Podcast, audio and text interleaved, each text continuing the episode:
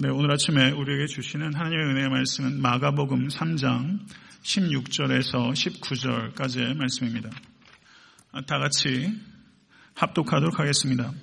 이 열두를 세우셨으니 시몬에게는 베드로란 이름을 더하셨고 또 세베대 아들 야고보와 야고보 형제 요한이니 이 둘에게는 보아녹의 곧 우레의 아들이란 이름을 더하셨으며 또 안드레와 빌립과 바돌로메와 마테와 도마와 알페의 아들 야고보와 및 다데오와 가나안인 시몬이며 또 가롯 유다니 이는 예수를 판 자더라. 아멘. 하나님의 말씀입니다. 아, 충남 부여군 부여읍 453번지. 여기 어딘지 아세요? 아, 제가 태어난 곳입니다. 아, 그 집에 제 할아버지 할머니가 사셨고, 제 아버지가 고등학교 때까지 거기 사셨고, 어, 그리고 어, 저희 어머니가 저를 어, 그 집에서 낳았어요. 어, 저는 조산 3파가 아마 도에서 태어난 것 같아요. 그리고 그곳에 집을 좀 고쳐서 저희 고모님이 거기에서 살고 계세요. 제가 올해 한국 나이로 50 됐습니다.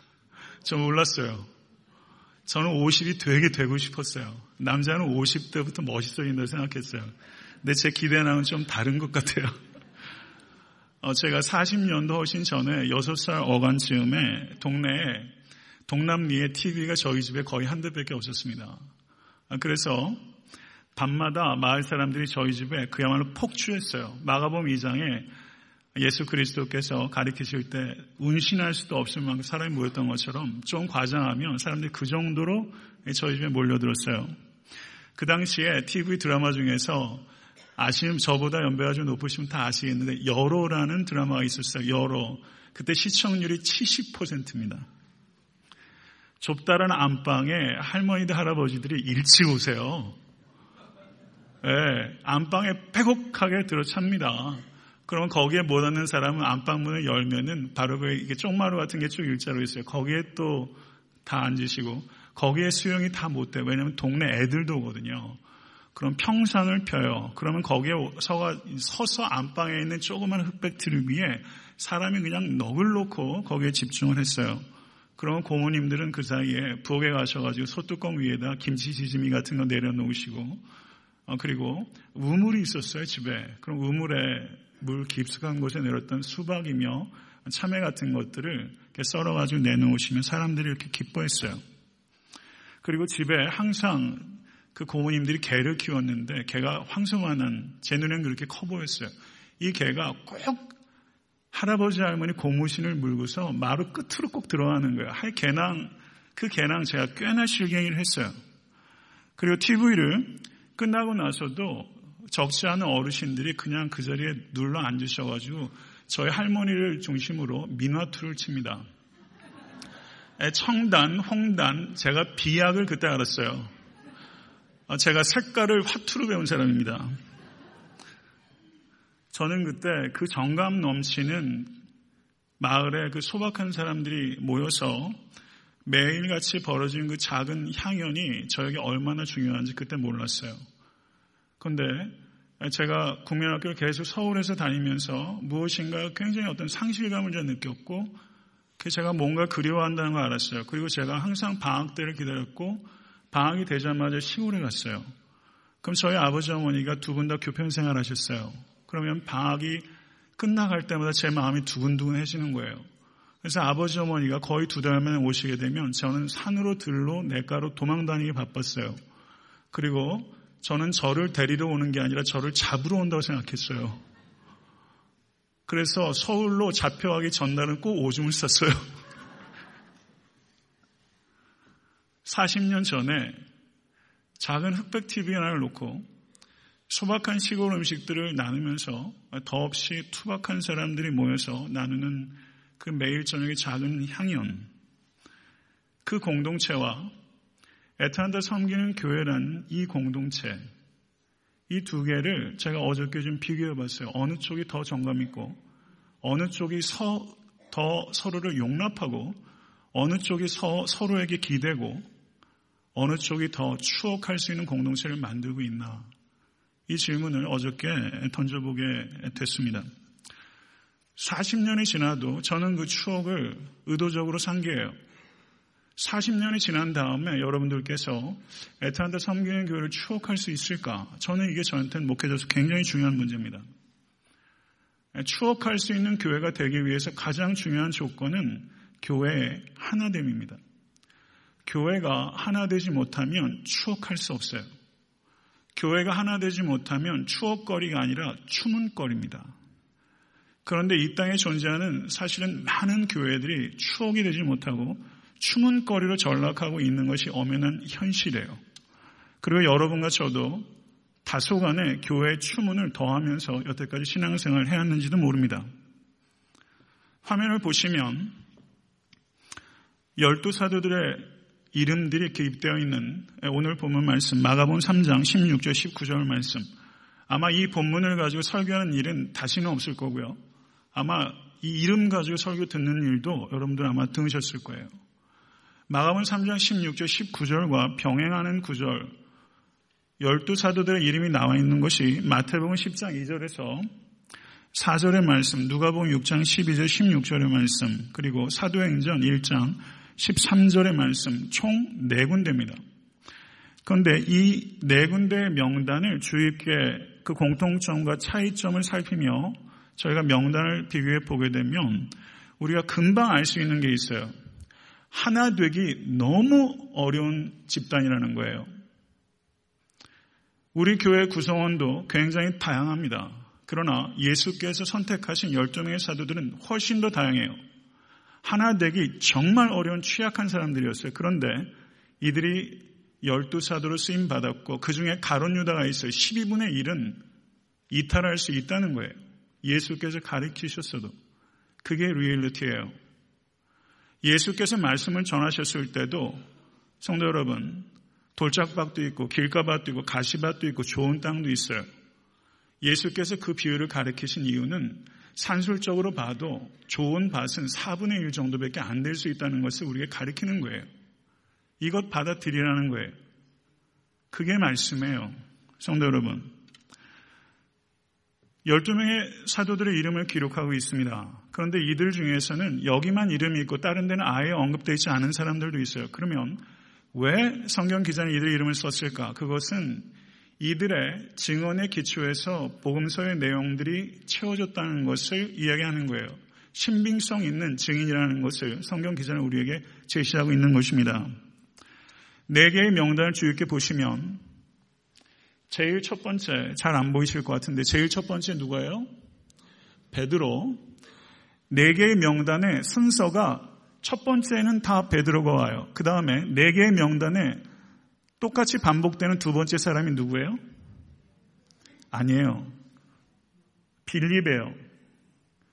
빌립이 다섯 번째 사람인데 네 군데에 다 다섯 번째 나와요. 그러면 네 군데에 다 똑같은 순서에 나오는 사람이 한 명 더 있어요. 보고도 못 맞추세요? 누구예요? 아홉 번째. 알페오 아들 야고보. 그러니까 네 군데의 명단의 순서에 똑같은 순서에 첫 번째, 다섯 번째, 아홉 번째 똑같은 순서에 네 번 다 나오는 사람이 이 세 사람뿐이고 그 사람은 베드로와 다섯 번째 빌립과 아홉 번째 알페오들 야구보예요. 이게 의미가 있다는 거예요.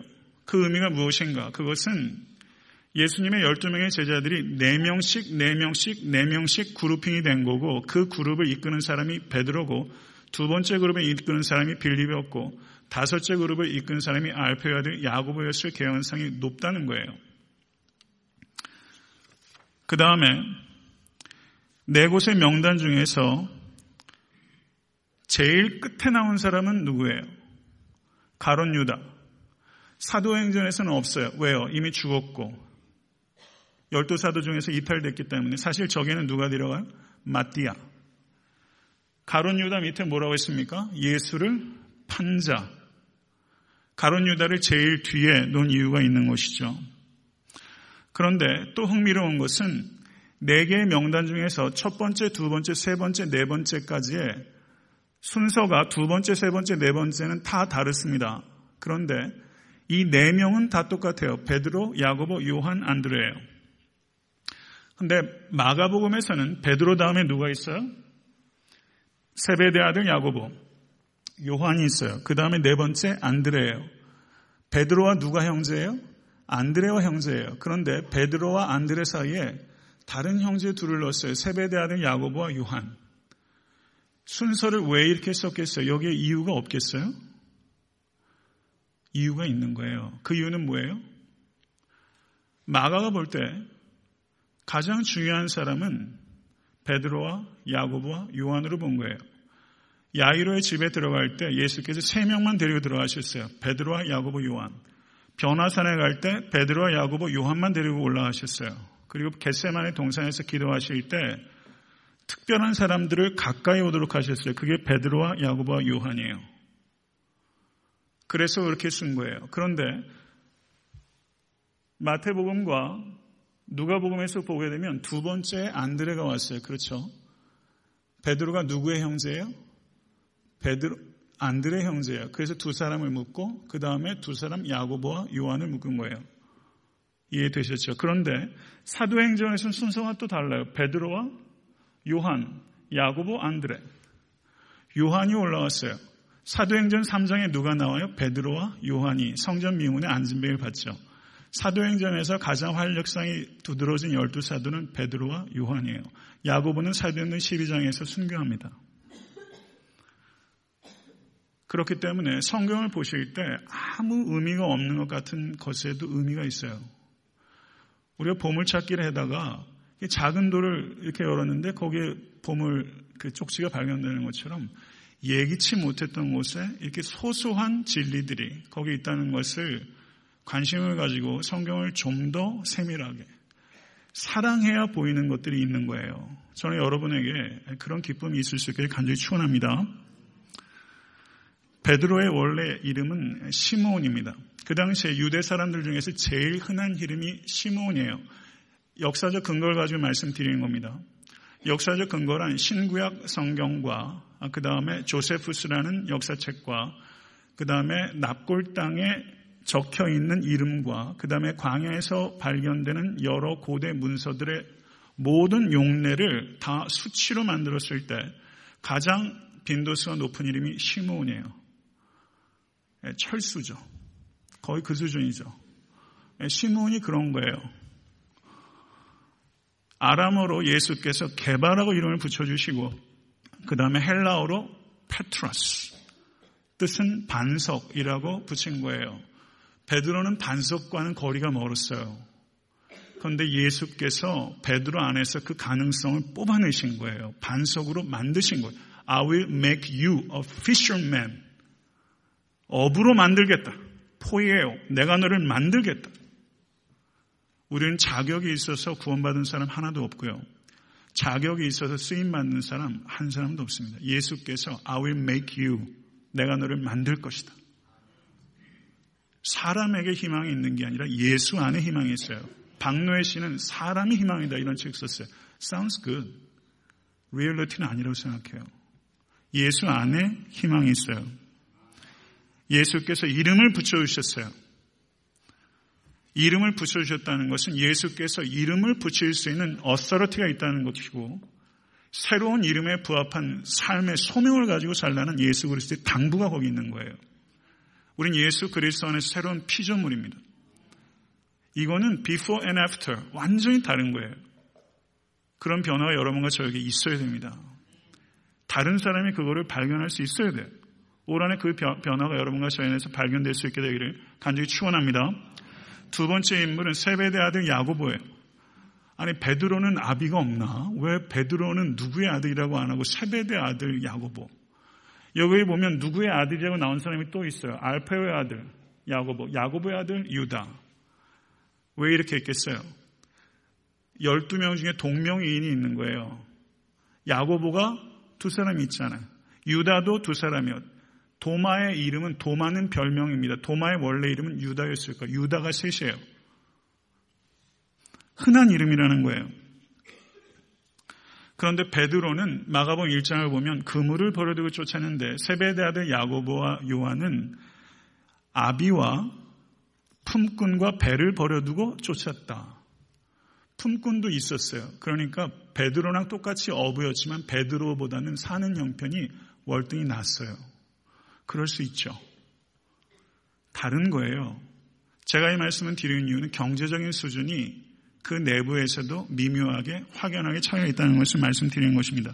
요한복음 18장 16절을 보시면 베드로가 예수 그리스도를 부인한 후에 또 그렇다 도망도 못 가요.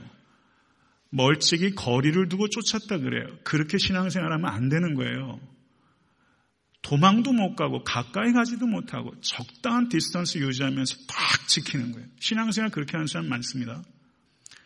근데 대제사장 집에 들어갈 수가 없어요. 그래서 담벼락 밖에서 서서 기다리고 있는데 제자들 중에 한 사람이 안에 하속들에게 얘기를 해가지고 베드로를 안으로 데리고 갔어요. 그래서 안으로 들어가서 뜰에서 불을 같이 쬐어요. 그럼 베드로를 대제사장 집 안뜰로 인도한 사람이 누구예요? 사도 요한이에요. 사도 요한이 백이 있는 거예요.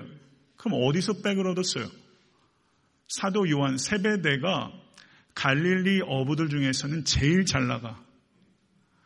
그래서 갈릴리의 물고기들을 말려서 오병 이어하는 것처럼 이 사람들이 말린 정어리 같은 걸 갖고 다니는데 그것을 대제사장 집안에 공급하는 지역 총판이에요. 말하자면. 그렇기 때문에 같은 어부라도 이 세베다의 야고보와 요한과 베드로 사이에는 경제적인 차이 그리고 영향력의 차이가 있었다는 것을 우리가 이와 같은 정황을 통해서 구성할 수 있습니다. 야고보의 형제 요한, 요한이 있습니다. 그런데 예수님께서 마가복음을 보시면 베드로에게는 시몬에게는 페트러스, 야고보와 요한에게는 보아노게 예수님께서 참 재미있어요. 별명도 붙여주세요. 별명도 닉네임도 붙여주시는 거예요. 보아노게 이게 무슨 뜻이에요? 우레의 아들. 야고보와 요한이 저처럼 온유했겠어요? 네. 저처럼 다혈질인 거죠. 야고보와 요한이 오죽하면 예수님께서 우레의 아들들이라 했겠어요. 두 놈이 똑같은 거예요. 우레의 아들들, 보아너게. 예수님께서 사마리아를 통과하시는데 사마리아 사람들이 영 예수를 대하는 태도가 마뜩치 않아요. 거절해요. 그러니까 이 요한하고 야고보가 뭐라고 하면 주여 우리가 불을 명하여 하늘로부터 내려 저들을 멸하라 하시기를 원하시나이까. 어때요? 성격이 불 같은 거죠. 사도행전 12장에서 예수님의 열두 제자 중에서 처음으로 순교한 사람이 누구예요? 우레의 아들들 중에서 야고보. 성격대로 쓰임 받다가 제일 먼저 순교했어요. 그런데 아이러니하게 순교하지 않은 유일한 사람도 사도 요한이에요. 저는 요한이 예수님 따르면서 상당히 성격이 변했을 것이다. 요한 일서가 얼마나 부드럽게 쓰여졌습니까? 요한 일서. 아름다운 문장으로 굉장히 감성적으로 쓰여졌다. 요한 일서요. 요한 계시록. 저는 이 빛과 불이 겸비된 사람이 사도 요한이라고 생각합니다. 요한은 그런 사람이었어요. 성도 여러분, 그 요한복음 20장을 보시면 막달라 마리아가 예수님의 시신을 사람들이 어디에 뒀는지 모르겠다 와가지고 제자들이 얘기를 했어요. 그때 두 사람이 뛰었어요. 누가 뛰었어요? 베드로와 요한이 뛰었어요. 누가 먼저 도착했어요? 요한이 먼저 도착했어요. 저하고 신목사님하고 뛰어도 신목사님이 먼저 도착할 겁니다. 훨씬 체력이 좋은 거예요.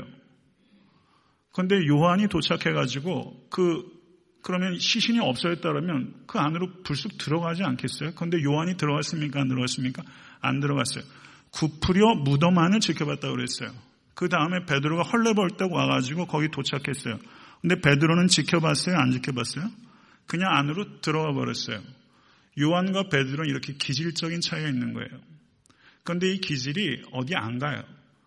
부활의 주님께서 디베르 바닷가에서 나타나셨을 때 주신 주님이시다 라고 예수님을 먼저 알아본 사람이 누구예요? 사도 요한이에요. 그런데 바닷가로 옷을 벗고 뛰어든 사람은 요한이에요? 베드로예요? 베드로예요. 기질이 다른 거예요. 분별력은 누가 앞서요? 사도 요한이 앞서요. 행동은 누가 앞서요? 베드로가 앞서요. 교회 안에도 기질이 다 달라요. 기질 때문에 부딪혀요. 기질 때문에 갈라져요. 부부도 기질이 달라요. 저하고 집사람도 많이 달라요. 옛날엔 저도 저하고 똑같은 사람을 좋아했어요. 저하고 똑같으면 못 살 것 같아요. 달라서 좋아요. 사실은 이래도 좋고 저래도 좋아요. 제 아내이기 때문에 좋아요. 제가 집사님한테 하는 말이 있어요. 나는 사랑해서 결혼하는 게 아니라 아내이기 때문에 사랑할 거라고. 멋있죠? 제가 이번 결혼 5주년 됐는데 제가 그랬어요. 내 아내이기 때문에 사랑할 거라고. 내가 어떻게 사랑해 나가는지 두고 보라고 그랬는데 정말 두고 달라요. 달라요. 베드로 요한이 달라요. 반짝인데 달라요. 한 사람은 분별력이 있고 한 사람은 행동이 있어요. 교회 당회도 그렇게 다른 사람들이 구성되는 게 훨씬 좋아요. 네 번째는 안드레예요. 안드레 이름은 purely Hellenistic 이름입니다. 예수님의 첫 번째 제자였어요. 세례 요한의 제자였어요. 이 사람은 지적 욕구가 있었던 사람이라고 보여져요. 그리고 예수님께 갔고 그리고 예수님께 누구를 소개하냐면 베드로를 소개하고 예수님께 빌립을 소개했던 사람이에요. 그게 안드레예요. 오병이어의 기적이 일어날 때 오병이어를 예수께 갖다 드린 사람이 안드레예요. 안드레는 성도 여러분 기적의 도구를 예수께 드리는 사람이에요. 자기가 할 수 있는 데까지 하고 주께 맡기는 사람이에요. 현실 너머를 보는 사람이에요. 그리고 요한복음 12장을 보시게 되면 명절 때 헬라 사람들이 예루살렘에 왔습니다. 그런데 헬라 사람들이 누구한테 가냐면 빌립에게 가요. 그래서 줄을 대는 거예요. 예수님을 내가 좀 만나고 싶습니다. 좀 연결해 주세요. 그랬더니 빌립이 예수님께 안 갑니다. 그러면 그 사람들이 왜 빌립에게 갔겠어요? 안드레도 Hellenistic name인데 빌립도 pure Hellenistic name이에요. 매우 드문 이름이에요. 빌립이요. 굉장히 Hellenize 된 사람이었다고 봅니다. 헬라어에 능통하고 헬라 문화에 어느 정도 익숙했고 아마 복장도 좀 달랐을 가능성이 있었어요. 그러니까 헬라 사람들이 저 사람은 얘기하면 되겠다고 간 거예요. 근데 빌립은 누구에게 갔어요? 안드레에게 갔어요. 근데 안드레가 그 사람을 데리고 예수께 간 거예요. 그러니까 안드레는 잘하는 게 있어요. 오병이어도 갖다 드리고 헬라 사람도 예수께 갖다 드리고 안드레는 중계를 잘해요. 잘 연결시켜요. 그래서 교회 안드레 사역이라고 하면 좀 그렇게 사람과 사람 사이를 연결시켜주고 하는 일들이 안드레 사역이라면 이름에 잘 맞는 것이죠. 다섯 번째는 빌립이에요. 빌립은 요한복음 1장에 나다네를 예수께 소개했던 사람입니다. 그런데 이 나다나엘을 소개했던 사람인데 이 빌립은 한계가 뚜렷한 사람이었어요. 각 사람으로 조금씩 받게 할지라도 200데나리온의 떡이 부족하리이다. 부족하다고 말하는 사람이에요. 이런 사람과 같이 일하기 어렵습니다. 현실만 봐요. 현실을 보는 게 필요합니다. 신앙생활은 현실을 도외시하는 게 아니에요. 현실을 뛰어넘는 거죠. 안드레는 오병이어를 가지고 있나이다. 라고 얘기하는 사람이고 빌립은 부족하나이다 라고 말하는 사람이에요. 교회 안에도 다 이런 사람들이 있어요. 성도 여러분, 여섯 번째 사람은 바돌로메예요. 바돌로메에 대해서 우리가 아는 게 없어요. 바돌로메, 바디메오. 바돌로메는 돌로메는 아버지의 이름이에요. 그러니까 돌로메의 아들이라고 불리는 사람이에요. 이 당시에는 아버지의 이름을 따서 불리는 사람들이 많이 있었어요. 그리고 성경이 별로 얘기하진 않아요. 그런데 이 바돌로메가 후대 기독교 전승에서는 나다나엘이라고 얘기하는 사람들이 있어요. 개연성이 있어요. 그런데 역사적 근거는 희박해요. 무엇인지 몰라요. 그런데 가능성이 있어요. 그러면 중심에 간사한 것이 없는 사람, 바돌로메. 일곱 번째는 마태입니다. 마태. 마태는 축약형의 이름이에요. 그러면 이걸 fully extend 하게 되면 어떤 이름이면 마따디아. 구약에도 마따디아라는 사람이 있어요. 마따디아 이름을 줄이면 마태예요. 그런데 이 마태를, 마따디아를 또 줄이면 마띠아. 그러니까 12명째 사도로 편입된 마띠아와 마태가 마따디아라는 이름의 축약형이에요. 그러니까 두 사람의 이름이 헷갈리겠어요? 안 헷갈리겠어요? 헷갈릴 수 있죠. 그런데 또 흥미로운 것은 마태복음을 보세요. 마가복음에서는 마태가 바돌로메 밑에 마태, 누가복음에서도 바돌로메 밑에 마태, 그리고 사도행전에서도 바돌로메 밑에 마태, 마태라고만 되어 있는데 마태복음에서는 누구 마태? 세리 마태. 마태복음에서만 세리 마태요. 왜요? 재밌지 않아요? 직업을 쓴 사람이 없어요. 그런데 마태만 세리 마태요. 마태복음을 누가 써요? 마태가 써요. 세리 마태. 세리였던 게 너무 자랑스러웠어요? 내가 그래도 1급 공무원 출신이었어요? 저건 수치예요. 치욕이에요. 아픔이에요. 부끄러운 과거예요. 그런데 자기의 치부를 드러내는 게 목적이 아니라 내가 왕년에 술 좀 마셨어 이런 게 아니라 예수 그리스도의 은혜가 얼마나 큰지를 얘기하려고 세리 마태라고 얘기한 거예요. 내가 교회를 잔해하던 자다. 사도 바울이 그 얘기 하고 좋아서 얘기하겠어요? 내가 옛날에 교회를 핍박하던 사람이다. 라고 얘기하는 것은 그걸 얘기하는 게 목적이 아니라 예수 그리스도의 은혜를 얘기하기 위해서 얘기하는 거예요. 성도 여러분, 정말 예수를 만나면 내 상처, 내 아픔이 아픔이 아니에요. 하나님의 은혜예요. 사마리아 여인이 예수를 만난 다음에 어떻습니까? 물 하나를 들어가려고 사람을 피하던 사람이에요. 그런데 그리스도를 만나고 나서 마을로 들어가지 않습니까? 사람들 앞에 나서 봐라! 그리스도가 아니냐? 내가 행한 일을 아는 사람이 여기 있다. 뭘 행했어요? 이전에 남편이 다섯이었는데 지금 그 사람도 내 남편이 아니다. 여기에 무너진 거예요, 성도 여러분. 성도 여러분, 예수를 깊이 만나실 수 있게 간절히 바라고요. 우리의 약점과 한계가 그리스도의 은혜가 얼마나 큰지를 드러낼 수 있다는 것을 받아들이실 수 간절히 축원합니다. 여덟 번째 인물은 도마예요. 이 도마는 별명이에요. 도마가 무슨 뜻이냐면요. 요한복음 11장 16절, 20장 24절, 21장 2절을 보면 세 차례 디드모라 하는 도마. 디드모라 하는 도마란 말이 있어요. 디드모가 무슨 뜻이냐면 쌍둥이라는 뜻이에요. 12명 중에 쌍둥이도 있는 거예요. 그런데 이 디드모라는 도마 둘 다 별명인데요. 이 도마의 진짜 이름이 무엇일까? 후대의 기독교 전승을 보게 되면 디드모 유다 도마. 이 사람들 이름도 유다였을 가능성이 굉장히 많아요. 우리 교회에서도 사무총에 보니까 동명이인들이 있어요. 편의상 누구누구 집사님 1, 2, 3. 학교 다닐 때도 출석부에 어, 큰 김영태, 작은 김영태, 작은 야고보 성경에 나오잖아요. 사람 사는 데는 똑같아요. 작은 야고보의 어머니 마리아. 마감은 15장에서 그렇잖아요. 성도 여러분, 도마는 쌍둥이였습니다.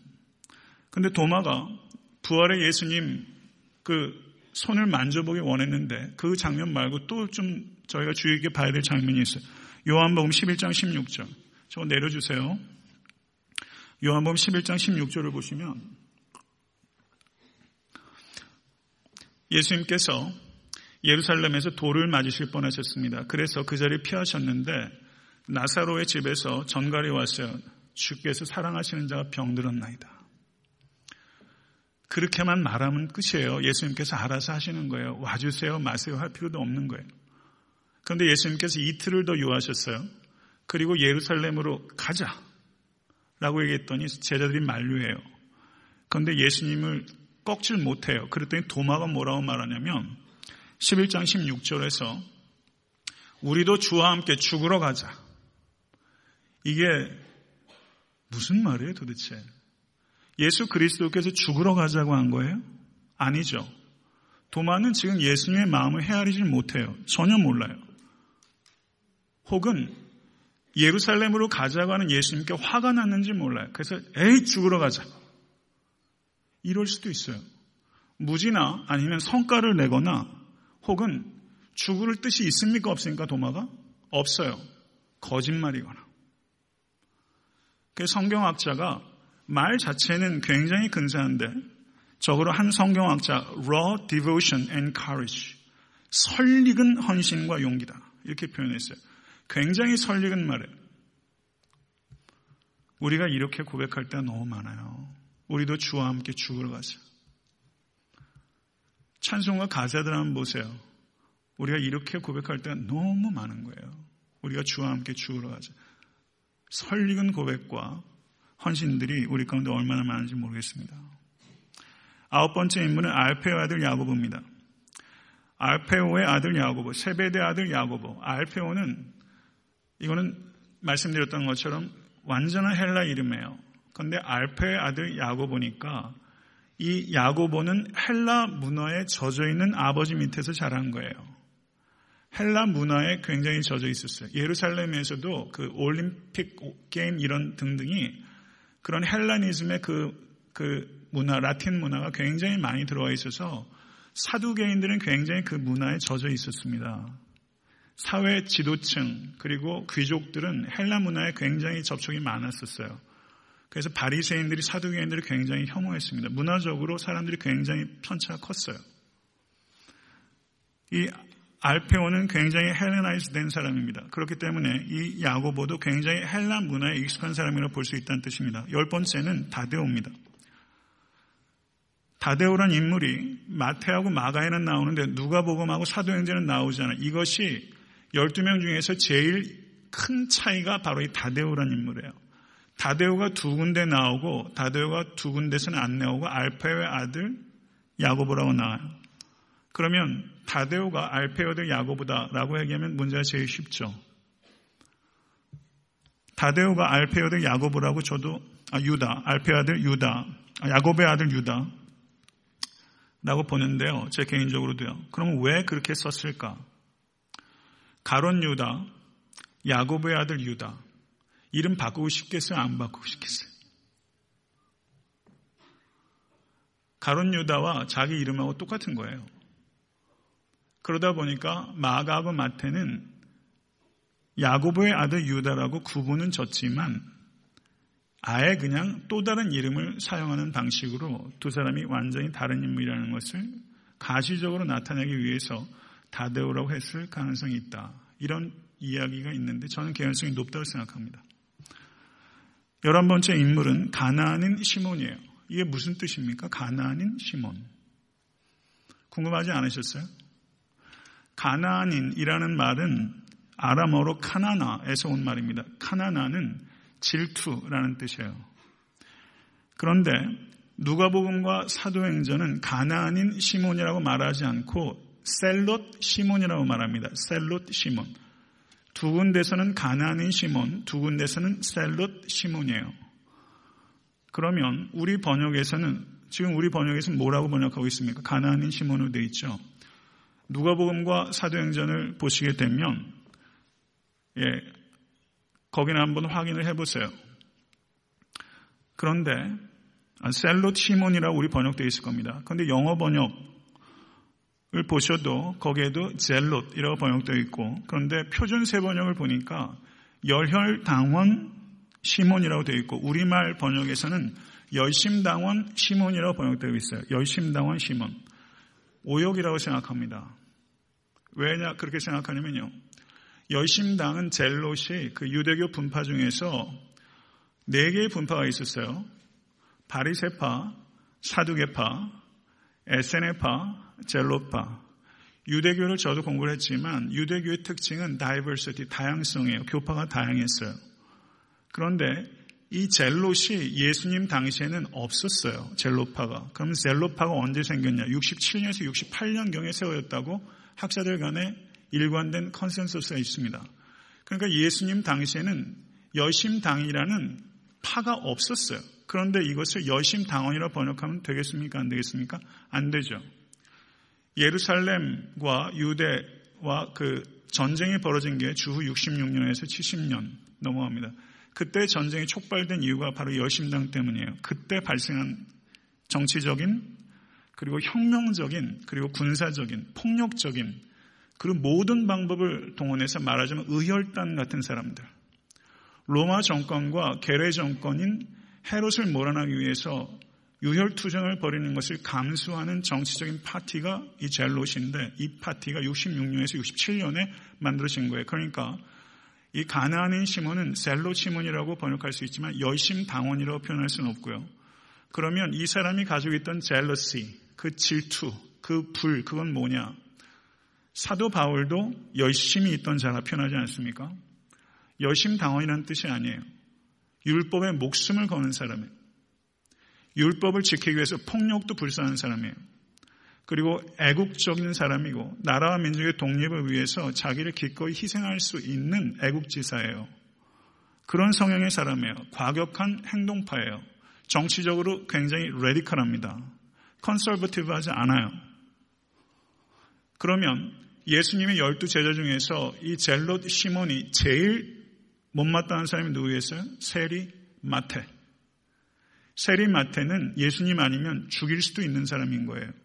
그 사람이 거기 들어가 있어요. 그런데 문제는 세리 마테도 평소에 이 젤롯 시몬을 예수님 믿기 전에 좋아했겠어요? 좋아하지 않겠어요? 저 사람은 시대 흐름을 못 읽는 사람이에요. 이상주의자예요. 철부지예요. 애송이에요. 세리 마테 눈에 볼 때는 그랬어요. 저는 한번 묵상해 봤어요.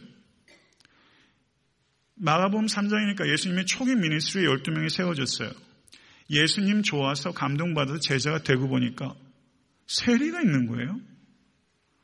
세리가 제자가 되고 보니까 젤롯이 있는 거예요. 마음고생을 계속 했겠습니까? 안 했겠습니까? 예수 믿으면 갑자기 머릿속에 있는 게 다 빠져요? 몽유병자 환자처럼요? 로봇가 돼요? 아니잖아요.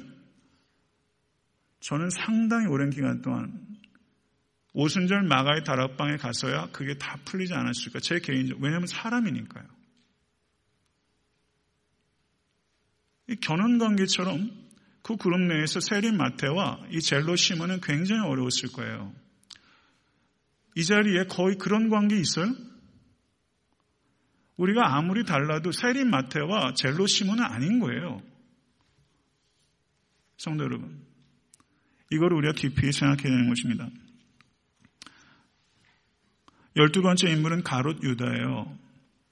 가롯 유다. 그런데 가롯 유다의 아버지에 대한 얘기가 요한복음 6장 71절과 13장 26절에 있는데 가롯 시몬의 아들 유다라고 말하면서 가롯 시몬의 아들 유다. 가롯이라는 말이 거기 또 등장해요. 그럼 가롯이 뭐냐? 학자들 간에 여러 논쟁이 있지만 가장 개연성이 높은 것은 가롯은 지명이라는 것입니다. 가롯 지역의 출신이라는 거예요. 그러면 또 질문을 던질 수 있잖아요. 12명의 제자들 중에서 어디 출신이라고 얘기하는 사람이 하나도 없는데 왜 이 사람만 가롯 출신의 유다라고 표현했을까? 우리 한국에서도 그 뼈대 있는 집안은 집성촌들이 있잖아요. 어디 출신이라고 그러면 어디 가문이에요. 가롯 유다면 가롯 가문이라는 뜻이에요. 그러니까 이 사람은 어때요? 유력한 사람인 거예요. 그리고 가롯 지역은 갈릴리 지역이 아니에요. 팔레스타인에서 갈릴리는 천대받던 지역입니다. 그런데 갈릴리 지역 사람이 아니에요. 그리고 뼈대 있는 집안의 사람이에요. 계층이 달라요. 그리고 예수님의 제자들 중에서 동관리 누가 있어요? 가론 유다. 아니 CPA가 있는데 세리 마태가 있는데 가론 유다가 동관리래요. 그러니까 가론 유다가 머리가 팩팩팩 돌아가는 사람이에요. 기민한 사람. 머리가 돌아가니까 예수를 파는지도 모르겠어요. 그렇다고요. 간단히 요약을 하게 되면요. 이런 설교는 아마 앞으로 듣기 못하실 거예요. 저도 안 할 거예요. 힘들어요. 이름 가지고 설교를 하려니까. 근데 하는 이유가 있어요. 얼마나 형편없는 사람들로 예수께서 제자들 부르셨는지 보려고 하는 거예요. 얼마나 다른 사람들이 모였는지를 제가 말씀드린 근거를 가지고 히브리적인 문화권에서 큰 사람도 있고 헬라 문화권에 영향받은 사람도 있고 헬라어를 할 줄 아는 사람도 있고 못하는 사람도 있고 기질적으로 완전히 상반된 사람들이 있고 성질이 불같은 사람들이 있고 소극적인 사람이 있는가 하면 적극적인 사람도 있고 베드로는요 뭐 말이 많아요. 제자들 중에서 수장인데 성경을 읽어보세요. 다른 제자들 말한 거 다 모아도 베드로 한 사람 말한 것보다 적어요. 이러면 힘듭니다. 부정적인 사람도 있고 낙천적인 사람도 있어요. 쌍둥이까지 있어요. 디드모와 도마. 왜 그 얘기를 썼겠어요? 쌍둥이도 있다. 이렇게 다양하다. 이거를 성경 우리에게 얘기를 하는 거예요. 지역적으로 이질적인 사람도 있어요. 로마의 충성을 다하는 세리도 있고 로마의 목숨을 걸고 반대하는 젤롯도 있어요. 예수님의 제자의 공동체의 특징은 두 가지입니다. 절 따라하세요. 다양성, 연약함. 이게 열두 제자의 특징이에요. 이게 교회의 특징이에요. 우리 교회의 특징이에요. 우리는 다양하고 연약해요. 아닙니까? diversity, 다양성, fragility. 깨지기 쉬워요. 왜요? 가론 유다가 깨뜨렸잖아요. 교회는 그런 일이 다반사로 벌어져요. 그게 교회예요. 그러면 뭐가 문제인가? 이 자리에서 선발되어서 구원 얻은 사람 한 사람도 없습니다. 우린 다 은혜로 선택돼서 구원 얻은 거예요. 아멘. 믿으세요? 그런데 신앙생활을 오래 하면 오래 할수록 선발된 줄 착각해요. 아니에요. 드래프트 1번으로 받아서 우리 예수 믿게 된 거 아닙니다. 우린 다 선택된 거예요. 한 신학자가 이런 말을 했어요. 북한에서 얼마 전에 폭탄 터뜨렸죠. 한 신학자가 이런 말을 했습니다. 오늘날 세계에서 가장 위험한 것은 수소폭탄이 아니라 참된 공동체가 없다는 것이다. 이게 위험하다는 거예요. 저는 공감해요. 참된 공동체가 없어요. 그게 이 시대 위험해요. 교회가 무엇인가? 여러분들 올해 신앙생활이 편안해요. 여러분들의 삶이 평안해요. 교회가 시끌시끌하면요. 생활이 뒤죽박죽이 됩니다. 경청하십시오. 교회는 약하기 때문에 모이고 연합하여 담대해지면 세상을 섬기기 위해 흩어지는 자신의 연약함을 너무나 잘 알고 있는 부르심 받은 사람들의 공동체다. 그게 교회예요. 애타한테 섬기는 교회의 문제는 약함이 아닙니다. 하나 되지 못하는 게 문제예요. 항상 이게 문제예요. 세상 사람들에게 설문조사를 했어요. 교회하면 무엇이 연상되세요? 갤럽 조사를 한 거예요. 그랬더니 한 사람도 사랑이라고 안 썼어요. 싸움박질하는 곳. 교회하면 연상되는 게 싸움박질하는 곳이에요. 이것에 대해서 저는 아니라고 얘기하기 어려워요. 세계 기독교 지도자들이 한국 교회의 발전상에 대해서 경탄을 했어요. 이렇게 발전하는 교회가 유례가 없어요. 요즘은 어떻게 생각하는 줄 아세요? 한국 교회 분열상 때문에 놀래요. 네덜란드의 한 저명한 신학자 한국에 왔어요. 한국 장로교회 분파가 196개나 된다는데 저는 경악했습니다. 그러면서 동시에 위로를 받았습니다. 한국 교회 분열상에 비하면 네덜란드 교회 분열상은 아무것도 아닙니다. 그래서 위로받았대요. 한국 사람처럼 우리란 말 좋아하는 사람 없습니다. 그런데 한국 사람처럼 우리 의식이 없는 사람들도 없어요. 사탄은 에탄드 섬기는 교회 하나됨을 깨뜨리려고 지금도 혈안이 되어 있습니다. 하나됨은 사역의 수단이 아니라 사역의 목표입니다. 올 한해 어떤 사역을 하시든지 간에 하나됨을 지키십시오. 저에게 항상 제 1차적인 관심은 하나됨이에요. 여러분이 주장하는 게 옳아요. 그런데 옳은 얘기를 하면서 하나됨이 깨지면 여러분이 틀린 거예요. 옳은 것을 주장하면서 사역을 하다가 내 경험은 이렇기 때문에 이건 사역은 이렇게 해야 됩니다. 말은 맞아요. 그런데 그 얘기를 전달하고 관철하는 과정에서 하나됨이 깨져요. 그러면 틀렸다는 증거예요. 이걸 아셔야 돼요. 사역 안 하면 어떻습니까?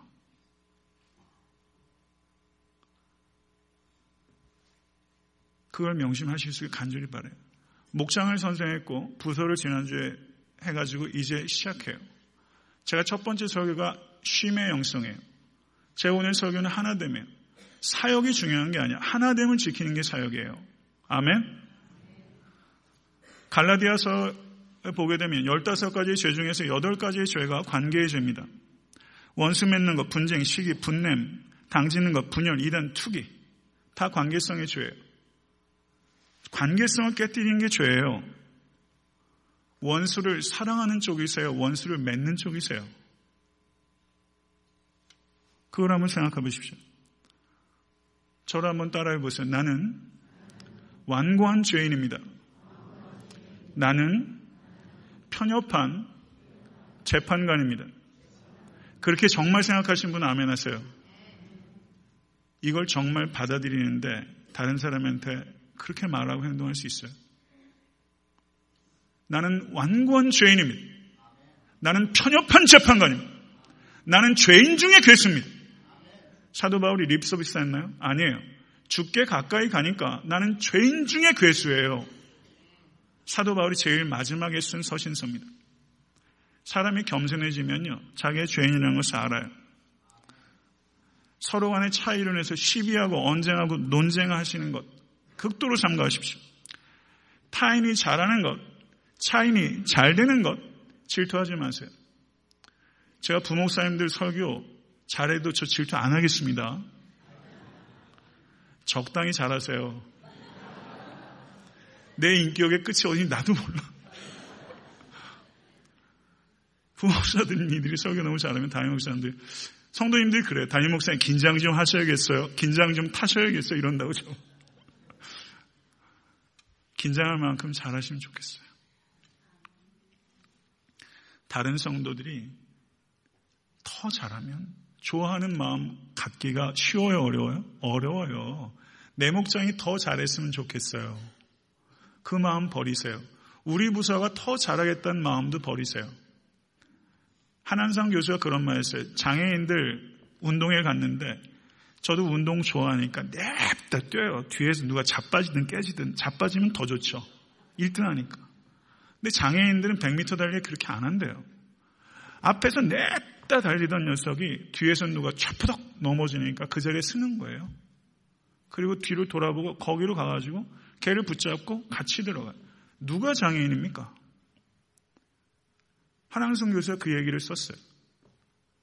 저는요, 교회는 그래야 된다고 생각해요. 우리, 우리 부서와 우리 목장에 사람이 넘쳐요. 재정도 넘쳐요. 다른 목장은 사람이 부족해요. 이미 그 예산 다 썼어요. 그러면 목사님, 장로님, 저쪽 부서에 사람이 필요하니, 저쪽 부서에 예산이 필요하니, 우리 사역, 이걸 좀 저쪽으로 보내면 어떨까요? 저는 이게 상식이라고 생각해요. 정말 그래야 됩니다. 그래야지 신앙생활이 할 만한 거예요. 그러지 않기 때문에 신앙생활이 죽을 맛인 거예요. 올해 저희가 다섯 가정을 다른 교회로 파송해요. 걱정들이 있으신 것 같아요. 그 교회 일주일에 두 시에 한 번 예배를 드려요.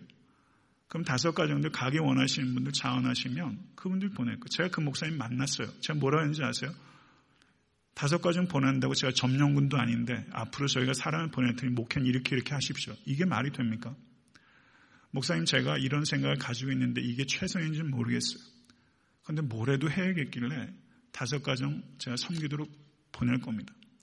1년 갔다가 다시 가기 원하시면 또 가고 아니면 다른 분들 해서 3년 정도 제가 꾸준히 섬기고 그곳에 헌금하시도록 하고 목사님 저는 3년 섬겨서 목사님 교회가 자립되기 원하는 거 아니에요. 그건 하나님께서 하시는 거예요. 그러나 저희가 목사님 외롭지 않다는 거 같이 가려고 한다는 거 그거 목사님께 드리고 싶다고. 제가 그랬어요. 양해를 구했어요. 보내도 되냐고. 그래서 주일날 일부 예배 드리시고 오후에 가셔도 되고 거기 소그룹 모임 없고 새벽 예배 없으니까 새벽 예배 저희 교회에서 드리고 모든 활동 다 하시고 주일날 가시고 교회가 커져서 수요예배 드리면 그때 수요예배 거기서 드리시고 목장이 생기면 목장 거기서 드리시고 그렇게 하면서 한 교회를 저희가 한번 섬겨보는 거예요. 그래야 어느 시점이 되면 저희가 더 크게. 그래서 올해 저희가 자체 성기사도 파송하잖아요. 왜 그렇게 한다고 생각하세요? 올 한해 조심해야 될 것은 설교가 좀 길어지는 것을 용서해 주시기 바랍니다. 하나됨을 이루시기 바랍니다. 화내는 거 조심하세요. 제가 집사람한테 그랬어요. 이렇게 말을 해놔야 제가 더 조심하니까. 작년에 제가 언성 여섯 번 높였어요. 재작년에 세 번. 제가 뒷걸음 쳤어요. 올해 집사람하고 지난주에 결혼 5주년 해가지고 올해 당신한테 한 번도 언성 안 높이는 게 내 목표라고. 그래서 제가 속 좁게 당신도 나한테 한 번도 짜증내지 마. 그래서 제가 또 붙였어. 당신 짜증내도 나 화 안 낼 거야. 그래서 한번 해보려고요. 교회 내에서 우르륵 하고 한번 화내면요. 그냥 얼굴 보기 쉽지 않아요. 그거 한 달, 두 달, 6개월, 1년 갑니다. 화 한 번 내면 와장창 다 깨져요. 자기 이름과 이익을 위해서 패짓지 마십시오. 파당하지 마세요. 내 사람 그런 거 없어요. 팔은 안으로 굽어 그런 거 하지 마세요. 절대 하지 마세요. 그렇게 안 하실 수 있는 여러 것이 될수 간절히 바랍니다. 모든 관계에 제가 어디서 혀에서 와요. 바퀴벌레도 조련해가지고 경주시키더라고요. 인간이 대단해요. 바퀴벌레도 조련하는데 혀는 조련이 안 돼요. 혀 한번 잡아보시네요. 이게 얼마나 조련이 안 되는지 몰라요. 성도들과 같이 식사를 하거나 들어 앉았는데 커피 한 잔 마시는데 이야기거리가 떨어졌어요. 지루해 할 말이 없어요. 그때 다른 사람 안주 삼지 마세요. 부정확하고 편향되고 불필요한 말들 전하면 안 됩니다. 나는 편협한 재판관이에요. 뭐로 얼마나 알아요? 서로에 대해서. 저는요, 조금 더 아는 거예요. 당사자들보다. 저분이 저렇게 사셨는데. B한테는 제가 얘기를 못해요. 저는 알죠. 저분이 저렇게 사셨는데. 저렇게 말하고 행동하시는 게 저는 이해가 되는데. 아파서 저런 건데. 외로워서 저런 건데. 그게 안 보여요. 보이는 게 다라고 생각하세요. 들리는 게 다라고 생각하세요. 교만한 겁니다. 저를 한번 더 한 번 따라하세요. 교회는 불조심보다 말조심. 불나는 것만 왜 인슈런스가 있는지 모르겠어요. 말에 대한 인슈런스면 들어요. 교회가 불나면요, 교회는 수지 받더라고요. 제가 그런 게 여러 군데 봤어요. 돈 타가지고 교회 번듯하게 해줘. 불은 좀 나는 게 좋은 것 같아, 어떻게 보면. 불조심, 불은 하나도 안 무서워져. 근데 말에 무너져요. 교회는 가식 때문에 무너진다는 말이 있어요. 혀에는 뼈가 없는데 뼈를 부서뜨리는 게 혀예요. 제 혀 때문에 뼈가 부서지는 성도가 있을 수 있다고 봅니다. 성도들의 말 한마디에 다른 성도가 뼈가 녹아요. 목사의 뼈가 녹을 수 있어요. 그거 아셔야 돼요. 설교를 맺겠습니다. 제가 존경하는 사람 중에 한국의 신영복 교수라는 분이 있습니다. 정치범으로 수감돼서 20년 있다가 나왔는데 사형 선고 무기징역 20년 있다 아, 출국하셨어요. 옥중에서 쓴 것이 감옥으로부터의 사색입니다. 그리고 대표적인 책이 강의라는 책이 있고요. 그리고 마지막으로 내놓은 책이 담론이라는 책이 있습니다. 제가 2월 달에 갖다 놓을 거예요. 이분이 감옥에서 서해로 일가를 이루셨어요. 북구시에. 서해에 대한 이분의 생각을 제가 글로 읽으면서 갑자기 서해를 하고 싶은 거 있죠? 설교의 흐름과는 좀 무관한 건데 한번 들어보세요. 모든 편의에도 내가 펜을 좋아하지 않는 이유는 종이 위를 지날 때는 날카로운 마처럼 기계와 기계의 틈새에 낀 문명의 비명 같은 소리가 저는 좋지 않습니다. 달려올 듯 다가오는 그 자극성의 냄새, 냄새가 좋지 않습니다. 그런데 붓은 소리를 내지 않습니다. 어머님의 약선같이 부드러운 감촉이 수줍은 듯 은근한 묵향이 무게 깊이가 저는 좋습니다. 붓은 그 사용자에게 상당한 양의 노력과 수련을 요구하지만 그러기에 그만큼의 애정과 사랑을 갖게 해줍니다. 붓은 좀처럼 호락호락하지 않은 매운 지조의 선비와 같습니다. 대부분의 사람들은 글씨는 타고나는 것이며 필재가 없는 사람은 아무리 노력해도 명필이 될 수 없다고 생각합니다. 그러나 저는 정반대의 생각을 가지고 있습니다. 필재가 있는 글쓰는 재주입니다. 사람의 글씨는 대체로 그 재능에 의존하기 때문에 일견 빼어나긴 하되 재능이 오히려 함정이 되어 손끝에 교, 기교를 얘기하는 것입니다. 교를 벗어나기 어려운 데 비하여 필재가 없는 사람의 글씨는 손끝으로 쓰는 것이 아니라 온몸으로 쓰기 때문에 그 속에 혼신의 힘과 정성이 배어 있어서 단련의 미가 쟁쟁하게 빛납니다. 서도의 높은 경지는 도저히 이루어낼 수 없는 파격인데도 멋지게 살려내고 균형을 만들어냄으로써 이루어지는 것입니다. 엉뚱한 곳에 점이 하나 있는데 그 점을 가리니까 글씨 전체가 확 무너지는 것 같은 경우입니다. 그리고 서도는 다른 예술 장르와 결정적으로 구별되는 것이 그 글씨와 사람의 관계입니다. 사람이 나쁘고 글씨가 훌륭할 수 없는 것이 서도입니다. 그래서 서도의 정신과 서도의 미학은 글자의 글자와 글자, 획과 획, 흙과 백, 작품과 사람의 관계로 인할 수 있습니다. 저는 대단하다고 생각해요. 예. 글자 하나가 점 하나가 없으면 글자 전체가 무너져요. 획 같은 사람도 있고 점 같은 사람이 있어요. 점 같은 사람 하나가 없으니까 무너지는 거예요. 전 그럴 수 있다고 봐요. 사람이 안 좋은데 글씨가 좋을 수 없다. 사람이 안 좋은데 설교 잘하는 사람 많습니다. 안 그래요? 이 정도의 장인 정신도 없이 강단에 쓰는 사람들이 얼마나 많죠. 정말 생각해야 돼요. 사람은 안 좋은데 글씨가 좋을 수 없다. 이분이 처음처럼이라는 책을 썼어요. 거기에 서도론, 글 쓰는 것도 도라는 겁니다. 서도에 관계된 이야기를 그분이 썼는데 거기에 이렇게 썼어요. 북을 실수할 때한 획의 실수는 다음 획으로 감싸주고 한 자의 실수는 다음 자로 보완합니다. 마찬가지로 한 횡의 결함은 다음 행의 배려로 고쳐집니다. 이것이 서도에 있어서 관계론입니다. 이렇게 해서 얻은 한 폭의 서의 작품은 실수와 보상과 결함과 사과로 점철되어 있습니다. 그 속에서 서로 의지하고 양보하며 실수와 결함을 감싸주는 따사로운 인정이 무르노가 있는 것입니다. 올 한해 새롭게 목장과 부서를 만들었어요.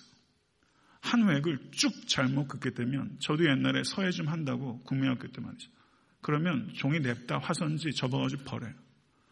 거기다 한 글자 썼는데 영 맞득치 또 접어 버려요. 그리고 한 줄을 잘 썼는데 그 다음 주에서 망쳐요. 그럼 토해서 버려요. 우리가 그런다고요. 뺄셈하지 마시고요. 목장 내에서도 부서 그렇고 한 획이 잘못 가면 내가 확을 잘 그려줘가지고 그걸 살려주고 한 자가 잘못되면 그 다음 짝을 보완해주고 한 줄이 망쳐버렸으면 그 다음 줄이 보상해주고 품어주면 전체가 서도의 관계론이 돼서 사람이 좋아서 좋은 글씨가 나온 것처럼 성도 여러분, 저는 신앙이 되기 전에 먼저 인간이 되어야 된다고 생각합니다. 신앙이 좋다면 인간성이 안 좋은 것처럼 왜 그렇게 들리죠? 이 부분을 잘 생각하시고 목장 내에서 지지고 볶으세요. 잘 지지고 볶으세요. 지지고 볶을 일 많을 겁니다. 부서에서도 마찬가지. 잘 지지고 볶으세요. 그래가지고 좋은 향기 날수 있도록 수고하세요. 거기가 훈련장이에요. 그렇게 목장 부서 다소 미흡한 거 있고요. 제가 알면 얼마나 알고 잘하면 지혜가 얼마나 있겠어요. 미흡하죠. 그러나 교회 전체를 보면요. 그렇게밖에 할 수 없었던 게 있는 거예요. 나만 내 부서만 내 목장만 생각하면 그래요. 그러니까 지금 서도의 관계론 우리가 서도의 관계론 가지고 하나 되는 사람입니까? 예수 그리스도의 피로 하나가 되는 사람이에요. 서도의 관계론 따위와 비교할 수 없는 고상하고 심한 원리를 우리가 가지고 있어요. 올 한해 그런 실수와 허물들을 보상해주고 사랑하는 허다한 허물을 덮느니라. 그런 관계를 만들어서 시골집 저녁에 있었던 흑백 TV 하나 놓고도 사람이 그렇게 뭉치는데 예수 그리스도, 주 예수 그리스도를 모시고 TV를 보는 사람도 그렇게 따사로운데 하나님을 악마하는 사람이 훨씬 더 따사로워야죠. 그렇게 하시겠어요? 꼭 그렇게 만드는 공동체 세워갈 수 있게 간절히 축원합니다. 기도하겠습니다.